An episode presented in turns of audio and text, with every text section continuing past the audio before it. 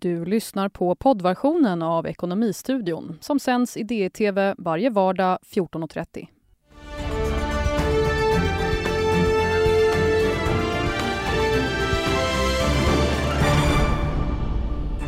Telias tidigare VD Lars Nyberg friad från mutanklagelser. Kommentarer och analyser i dagens Ekonomistudion. Det är val till EU-parlamentet om 100 dagar. Vi tar en titt på förutsättningarna. Dessutom ska vi prata om det kontroversiella copyrightdirektivet.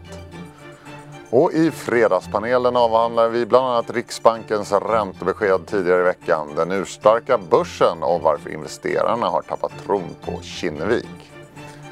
Varmt välkommen till Ekonomistudion fredag den 15 januari. Men vi ska börja med att stämma av läget på marknaden. Alexandra Lettefors står beredd på marknadsredaktionen. Fortsatt bra drag i börsen idag, eller hur Alexandra? Ja, men det får man ju verkligen konstatera. Det är uppåt på Stockholmsbörsen, 1 procent. Eh, och tittar man på Europabörserna så är det ju även där eh, ja, glada siffror uppåt helt enkelt och eh, även terminerna där pekar uppåt inför en börsöppning i USA och på USA-börserna. Enligt uttalanden från Vita huset så har ju framsteg gjorts i handelsförhandlingarna mellan USA och Kina som avslutades idag. Och tittar vi eh, ja, tillbaka kort till Stockholmsbörsen så konstaterar vi att Boliden är väl dragande där. På andra sidan skalan hittar vi Tele2 och H&M som ni ser. Av dagens rapportsläpp så kan vi kort nämna installationsbolaget Bravida som stiger eh, 9% efter en stark rapport och man har också höjt utdelningen till 2 kronor. Även Saab stiger 6% efter att orderingången var betydligt högre än förra kvartalet. Sen dagens stora nyhet, minst sagt, eh, Telia-domen som kom idag. Telia-cheferna friades i tingsrätten, de före detta Telia-cheferna ska jag säga. Och domstolarna gör, domstolen gör alltså den bedömningen att de utbetalningar som gjorts till den usbekiska diktatorsdottern inte var mutor eftersom hon inte anses ha haft en officiell position när detta skett. Vi pratade med eh, före detta VD Lars Nybergs advokat Kristina Bergner tidigare idag. Hon var nöjd med domen men först så ska vi höra ansvarig åklagare, tidigare överåklagaren Gunnar Stetlers reaktion. Jag är lite förvånad men jag är inte överraskad och förvånad är att eftersom jag väckte åtal så hade jag förväntat mig en fällande dom men eftersom jag vet att bevisföringen och bevisproblematiken i den här typen av mål kan vara ganska krävande så blir det inte en överraskning alla myndighetsbeslut har kommit efter kontakter via hennes mellanhänder. Och alla pengarna, det vill säga ungefär 6 miljarder från olika telekomföretag har gått till olika konton över världen som hon kontrollerat. Och ingenting har gått in till telekommyndigheten. Så hon har kontrollerat telekombesluten, hon har fått pengarna. Och min uppfattning är att man kan dra slutsats av detta. Och det är att hon har haft en offentlig ställning. Men tingsrätten tycker inte att det här är tillräckligt mycket tillräckligt bra bevisning, det räcker inte. Och min utgångspunkt är att jag respekterar tingsrättens dom och kommer att läsa igenom domen noggrant. Men naturligtvis kan det komma fram omständigheter i domen eller sätt som domstolen har resonerat som gör att jag kommer fram till att det är lämpligt att överklaga. Ja, självklart tycker jag att den är väldigt bra. Den är precis så som vi hade sett på situationen, på åtalet. Vi har ju hela tiden tyckt att det här åtalet inte kommer hålla mot Lars Nyberg. Mm. Eh, vad säger då Lars Nyberg Du pratade med honom i samband med att domen kom. Ja, men det är självklart att han blir jättelättad. Han har ju haft det här hängande över sig, namngiven i media under många år och det är ingen lätt situation varken för honom eller de som är hans närstående. Vad tror du att hans, eh, risken att han då, det händer någonting i USA, att han blir åtalad där och det blir hårda tag från amerikansk sida? Det kan inte vi bedöma ännu. Vi vet ju inte ens vad det skulle vara för brott eller vilken tidsperiod eller någonting. Det enda vi vet är att det har pågått utredning och vi vet att det finns eh, utredningar, alltså folk som har försökt höra dem, Eh, åtminstone Lars eh, tidigare. Men eh, nu vet vi, under den här tiden som processen har pågått här har vi inte hört någonting. Mm, Lars Nybergs ombud Kristina Begner där sist. Välkommen Lotta Engsell Larsson från ledarredaktionen. Vad är din spontana kommentar till dagens dom? Ja, det är att eh, man är inte så jätteförvånad när man läser därför att eh, åtalet uppfyllde ju inte det, det grundläggande eh, kravet på Gulnara, hon skulle alltså ha en officiell ställning, en tjänst som motsvarade att hon skulle ha nytta av att ta emot mutan. Det fanns inte och då är det klart att det är ju en, en jätteviktig grundsats för det här. Så att jag är inte så förvånad över att det inte blev någon fällande dom. Hade det varit annorlunda med dagens lagstiftning? Ja, nu är ju lagen omskriven så att det är inte lika hårt på att det ska finnas en tjänst som är kopplad till mutan. Så att idag hade förutsättningarna sett helt annorlunda ut. För att det är helt klart att transaktioner har ägt rum, ekonomiska transaktioner. Där finns det ju inget tvivel. Och Telia har ju implicit erkänt genom att de har gjort uppgö ekonomiska uppgörelser med Nederländerna och USA. Absolut, och betalat ut eh, nästan 8 miljarder kronor i eh, förlikningspengar också. Det har ju tagit väldigt lång tid det här. De här affärerna gjordes 2007 och då för övrigt så var ju det var då Lars Nyberg tillträdde. Han har väl hävdat att det här, de här affärerna initierades innan han blev VD? Ja, det där satte igång 2006, han kom 2007. Eh, men det var så, och visst, det var Lars Igel och den styrelsen. Styrelsen avgick ju också eh, när han avgick 2013. Men det är klart att som VD bär han ju ett ansvar. Han ska göra due diligence i ett bolag han ska börja i. Eh, men, men han tyckte inte att det här var ett problem. Det har ju framkommit i intervjuer han har gjort där han säger att alla gör så här. Eh, därför det går inte att göra affärer i hälften av världens länder annars. Där har han ju en poäng att alla bolag som gör affärer i djupt korrupta länder där kan man ju ta sig en titt. Risken finns ju där. Ja, man måste inte vara det. Ikea har ju hållit emot och fått jätteproblem i Ryssland till exempel därför att de inte vill betala ut. Och, och det är avtal som inte kommer i land och fabriker som brinner. Och... Men nu har det gått 12 år sedan 2007. Ser det fortfarande ut så här? Ska säga. Gör alla fortfarande så nej, här? Nej, jag tror, att det, jag tror att han lever mentalt lite i den gamla världen där det var accepterat och det är därför han är så frustrerad och känner att det är hyckleri och att han har blivit offrad. Men han har inte riktigt hängt med och det är klart, det är några år sedan han avgick också, 2013. Det har skett en stor förflyttning i alla hållbarhetsfrågor, inklusive den här. Sen händer det alldeles för lite om man tittar på Transparency Internationals lista så är det egentligen bara USA som lyckas jaga hem i kraft av sin storlek och sin makt eh, och, och få till de riktiga böterna mot stora bolag som Airbus. Och... Du säger att det är ändå inte lika vanligt. Har näringslivet dragit slutsatser av det som har hänt? Är det här en frivillig förflyttning så att säga? Eller är det någon slags, någonting som har skett under piskan under hotet då om till exempel sanktioner från USA? Ja, jag tror att man är inte så rädd eh, för den svenska eh, lagstiftningen därför det, det är helt enkelt svårt att fälla. Jag tror att amerikanerna är ju mycket mäktigare och man är mer orolig för dem. Men det har blivit, det har blivit en hållbarhetsfråga att det faktiskt innebär en risk. Det är klart det är jättelockande att gå in i tillväxtmarknader där det finns nästan ingen konkurrens. Man betalar en summa när man går in, sen får man köra och marginalerna är jättehöga. Det har varit jätte attraktivt att göra det. Men nu har det här fått ett pris på sig helt enkelt med fler och fler böter Väldigt som kommer högt ut. pris i Telias ja, fall till ja, exempel. Ja. Du, finns det någon risk nu att Lars Nyberg blir, eh, blir åtalad i USA istället? Jag tror inte det, inte med tanke på att Telia har gjort en ekonomisk uppgörelse eh, så tror inte jag att de ger sig på Nyberg personligen också. Du, eh, det har ju tagit väldigt lång tid som vi var inne på. Affärerna gjordes 2007, sen 2012 var det väl som Uppdrag granskning avslöjade det här. Och nu har det gått ytterligare sju år innan den här domen kommer. Är det, är det okej okay att det tar så här lång tid, en rättsprocess? Ja, alltså det, rättsprocessen är ju då egentligen att undersökningen in, initierades väl 2013 och, och då gick styrelsen och Nyberg direkt. Eh, jag kan tycka att det är lite intressant, man kan ändå påpeka att det var medier som kom på dem snarare än några, några myndigheter. Eh, sen har det här dragit ut sedan 2013 och åtal väcktes för ett och ett halvt år sedan. Eh, det är klart att det inte är okej med så långa processer. Men dels så, så är det naturligtvis en fråga om, om resurser. Även om man, jag gissar att man har satsat så mycket man kan så, så har eh, det, det, rättsväsendet har ont om resurser. Och sen är det ju också jättesvårt att få fram information utomlands. Eh, och ju längre bort man kommer från demokratiska, transparenta stater... kanske inte är helt lätt nej, att nej, uh, få nej, reda på vad som har hänt där. Du, slutligen bara Telia då. Hur tycker du att de har agerat och skött hela den här krisen eller affären eller vad man ska kalla det? Så jag, jag, kan tycka att, nu har det gått många år, jag kan tycka att styrelsen kom lite lätt undan 2013 även om de avgick. Eh, men, men, som helhet så tycker jag alltså nya styrelsen tog ju tag i det här direkt. Eh, man har fått till uppgörelserna. Eh, efter många år lyckats sälja de flesta verksamheterna också. Jag har svårt att se att de hade kunnat göra så jättemycket annorlunda när de väl blev påkomna. Tack så mycket Lotta Engsell Larsson.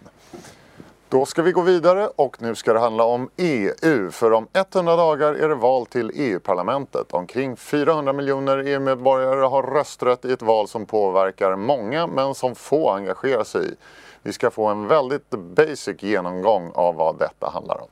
Den 26 maj så hålls EU-valet. Då fastställs de partier och de kandidater som ska representera Sverige och föra vår talan i EU-parlamentet.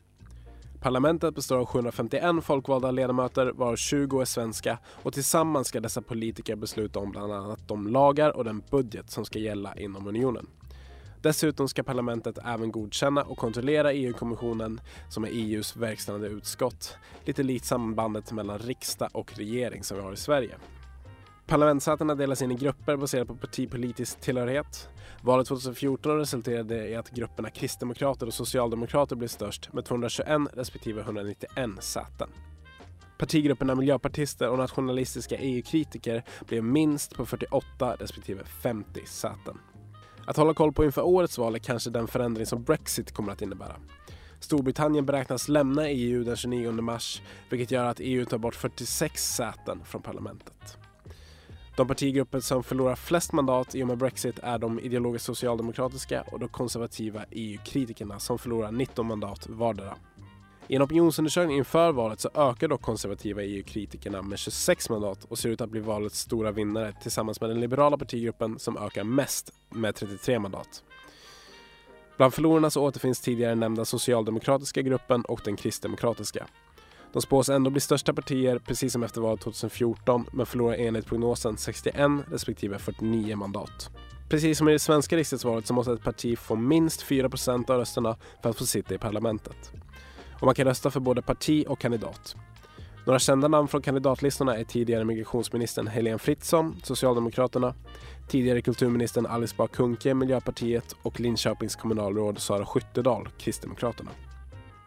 Den 26 maj så bär det av till valstugorna för att avgöra vilka som kommer föra Sveriges talan i Europas maktcentrum och hur EUs framtid ser ut de närmsta fem åren. Och en av de viktigaste frågorna som EU-parlamentet behandlar nu under våren är ett förslag som kallas copyrightdirektivet eller upphovsrättsdirektivet. Kritiker menar att det skulle innebära döden för internet, men är det så illa? Tidigare idag pratade jag med journalisten och krönikören Emanuel Karsten om direktivet och började med att fråga vilka de viktigaste punkterna är. Ja, de som kritikerna i alla fall har pekat ut som de eh, mest, ja de viktigaste är artikel 11 och artikel 13. Eh, artikel 11 är det som kallas länkskatt eller länklicens och artikel 13 då det som kallas internetfilter. Eh, så det är de här två som kritikerna har riktat in sig på mest. Vad går den här artikel 11, om vi börjar med den, den här länkskatten, vad går den ut på egentligen?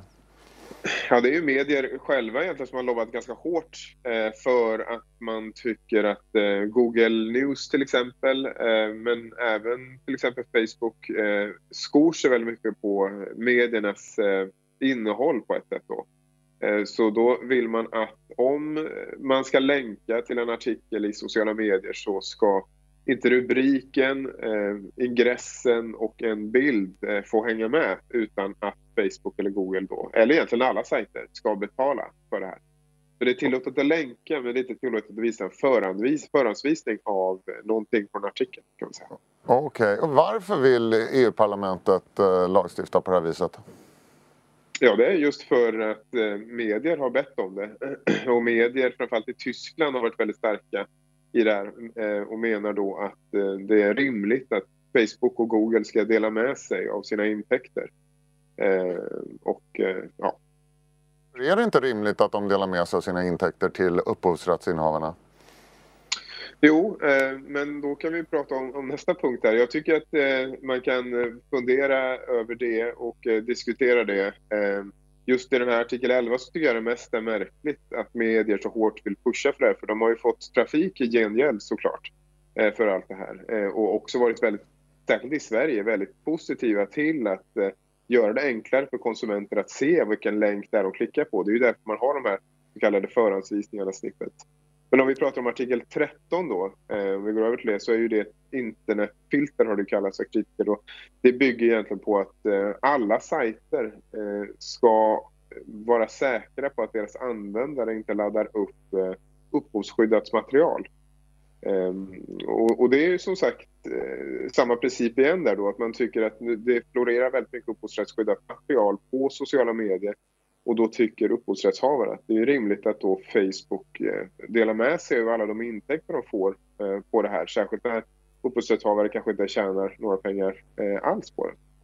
Men problemet med det då, det är ju att brottet här på något sätt avgörandet av om det sker ett brott mot upphovsrätten ligger hos de här nätsajterna numera då. Det ligger liksom inte hos någon myndighet eller så utan nu är det upp till sajterna att avgöra eh, är det här ett brott eller inte och är det ett brott så ska det inte ens publiceras, då ska det fastna i ett eh, slags filter. För gör det inte det så, eh, så är det sajterna som blir straffskyldiga. Och för vem är det här förslaget, det är bra för mediaföretagen, det kan man ju förstå, men, men för vem är det dåligt? Ja, men det är ju dåligt eh, och väldigt annorlunda. Alltså, det första är ju dåligt, eh, själva principen kan man ju säga, att eh, det är då eh, nu de stora sociala medierna, eller de små sociala medierna, det drabbar ju även mindre företag där som måste installera någon typ av filter för att säkerställa att ingen postar något citat på en gammal Kent-låt eller någonting eh, som, som de inte har tillåtelse för. Ehm, men, men, det drabb, eh, men, men som sagt problematiken av den principiella karaktären är ju då att det inte är myndigheter som avgör brott utan det då ska vara nätjättar som gör det. Och det är ju problematiskt i sig. Vad är nästa brott som nätjättar då ska avgöra ifall det är ett brott innan det ens är publicerat? Men sen så såklart finns det en problematik i att om de här nätjättarna eller små sajterna ska avgöra vad som är ett upphovsbrott eller inte så sker ju det automatiskt via ett filter. Ehm, och tidigare finns det en rad olika undantag, till exempel kring satir och parodi. Ehm, men det blir väldigt svårt för ett filter att hålla isär vad är legitim kritik, journalistik, parodi, satir eh, och vad är ett upphovsrättsbrott. Och eftersom att det är eh, sajterna som är, eh, blir de som blir straffskyldiga så kommer de fälla eh, hellre än fria. Eh, vilket eh, kommer förändra internet och eh, även för oss användare väldigt mycket. Jag kan ta ett exempel om man skärmdumpar någonting från Dagens Industri till exempel som man, tycker, som man vill kritisera. Så går inte det eftersom att då finns det bilder där som är upphovsrättsskyddade. Och så kommer man liksom fastna, det kommer inte någonsin publiceras helt enkelt. Men hur påverkar det här mig som privatperson? Att det påverkar Google och Facebook, det förstår jag. Att det påverkar medieföretagen, det förstår jag. Kanske lite mindre företag. Men hur påverkar det privatpersoner, vanliga nätanvändare? Ja, men det är ju ett, ett sånt exempel som jag tog då. Att, att du eh, till exempel skulle vilja kritisera någonting på Dagens Industri eh, och skärmdumpa det. Eh, och vill lägga ut det. det. Det skulle ju då, förutsatt i och för sig då, det skulle ju om, gå om det finns licenser tecknade av den här sajten och så. Men finns det inte så kommer det stoppas i det här filtret. Men, eh, men, så det spelar ingen roll hur kritisk du är eller inte då. Men jag påverkas inte direkt för att det är Google eller Youtube som åläggs att stoppa det här. Det är inte jag personligen som, som, måste, som eh, kan bötfällas eller straffas. Precis. Nej, det är att det stoppas från att publicera det. Så det, det är vad som påverkar, eh, på, på sättet det påverkar dig. Mm, Emanuel Karlsten om copyright-direktivet som ska behandlas av EU-parlamentet i vår. Och frågan delar de svenska kandidaterna i EU-valet. Vi har frågat Sara Skyttedal, KD, Peter Lundgren, SD och Jakob Dalund, MP, om deras inställning. Det har varit väldigt omdiskuterat och framförallt så har det varit artikel 11 och 13, även kallat eh, länkskatten och censureringsfiltret, eh, som är väldigt olyckligt. Eh, jag tycker att det här direktivet har misslyckats med det som var huvudsyftet och det som har varit våra ingångsvärden, det vill säga att kunna skydda innovation och små företag till exempel då, som har kunnat lägga grund för till exempel det svenska musikundret. Och de här förslagen som, som finns med där har, har tyvärr inte nått det man skulle ha hoppats. Eh, och eh, jag tycker att det eh, kanske är lite överdrivet att säga att internet kommer att dö, så är det inte. Men vi hade gärna sett att direktivet utformades på ett helt annat sätt.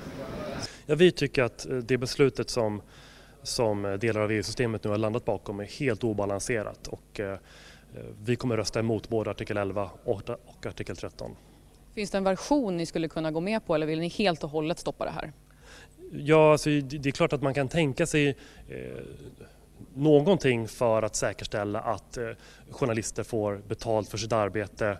Eh, det är klart att den frågan har ju en merit men eh, vi är fortfarande väldigt, väldigt långt från en balanserad kompromiss som vi skulle kunna ställa oss bakom. Det kallas för internets död om det här skulle gå igenom. Håller du med om det? Det vore i alla fall ett kraftfullt eh, slag mot möjligheten eh, för människor att uttrycka sig fritt ehm, och för nya företag att träda in på marknaden. Skulle vi införa sådana här upplandningsfilter då sätter vi väldigt höga barriärer för nystartade företag eh, och entreprenörer utan det kommer bli en väldigt slagkraft mot stora etablerade företag som, som Youtube och, och Facebook och det är problematiskt för, eh, för marknadsutvecklingen och innovationen.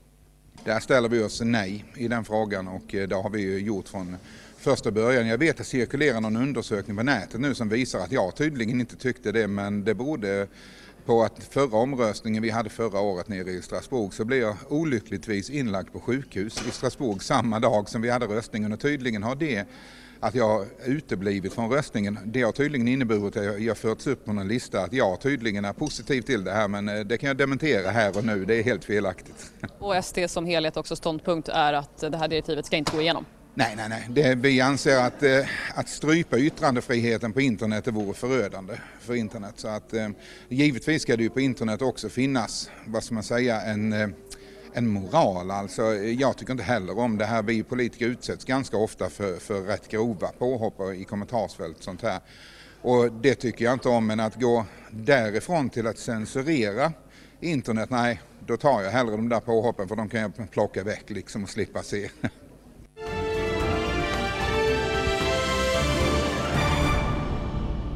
Då har det blivit dags för Fredagspanelen. Välkomna hit Ida Brusewitz, nyhetschef D Digital och Frida Bratt, sparekonom på Nordnet. Tackar. Ni tog er hit idag genom sju graders värme får man nästan säga, solsken. Mm. Fick ni vårkänslor? Ja, väldigt skönt man cyklade hit i morse. Det var ju inte mycket is på cykelbanan nu alltså. Det är precis som på våren, som på sommaren mm. nästan. Ja. Ja. det var fantastiskt. Ja. Eh, eh, blött är det ute. Fantastiskt är det. Ja, lite blött fortfarande ja. här i Stockholm. Ska vi väl säga. Jag var i Umeå igår. Där var det meterhöga snödrivor fortfarande. Fast varmt där också. Faktiskt. Hörni, vi måste prata lite. Vi ska prata Kinnevik, vi ska prata Riksbank och lite allt an, möjligt annat. Men jag tänkte vi börjar med börsen. Upp 12 procent i år. 3 procent bara den här veckan. Vad är det som händer? Vem trodde det här den första januari? Någon av er? Nej, tyvärr så var man inte riktigt... Jag misslyckades med att gissa det kan man väl säga. Nej men det är ju som en gummisnodd tänker jag som, som nu liksom slår tillbaka lite grann mm. i den här enorma nedgången i, som vi hade i december. I höstas och sen så swish ja. upp nu. Ja, ja, precis. Men vad, vad beror det på? Är det Fed bara eller finns det fler förklaringar? Jag tror att en ganska stor del är Fed. Att det var en, ja, en tvärom vändning, en kovändning får man väl ändå säga i räntepolitiken och där var det ganska uppenbart att eh, Jerome Powell hade ganska nära till pausknappen så fort marknaden, började reagera som man gjorde. Eh, sen är det väl uppenbart att farhågorna för hur, hur bolagens vinster ska påverkas av den här eventuellt sämre konjunkturen var mm, mm. överdrivna. Eh, så vi prisade in för mycket där och det, var, det har vi sett i rapportperioden. Det ser ju ganska bra ut mm. trots allt. Vad säger du eh, Ida, hur länge fortsätter det här? Ja, men det kommer att fortsätta bra till. Man märker det är fortfarande bra orderingångar hos bolagen. Man ser att det rullar på fortfarande. Bara för att man ser att det kan, kanske framöver finns en liten sättning och oro som skakar av sig på börsen så kanske inte det händer exakt nu, nu, nu. Det kanske händer i höst. Att det man börjar se. Och det är fortfarande väldigt höga nivåer mm. ändå. Mm. Hörrni, ett bolag som inte har gått bra på börsen i år det är Kinnevik. Inte särskilt bra. Den ligger kring nollan ungefär aktien. Men om man går ett år tillbaka är den ner 20% Substansrabatten är hög. Vad mm. är problemet med det här företaget?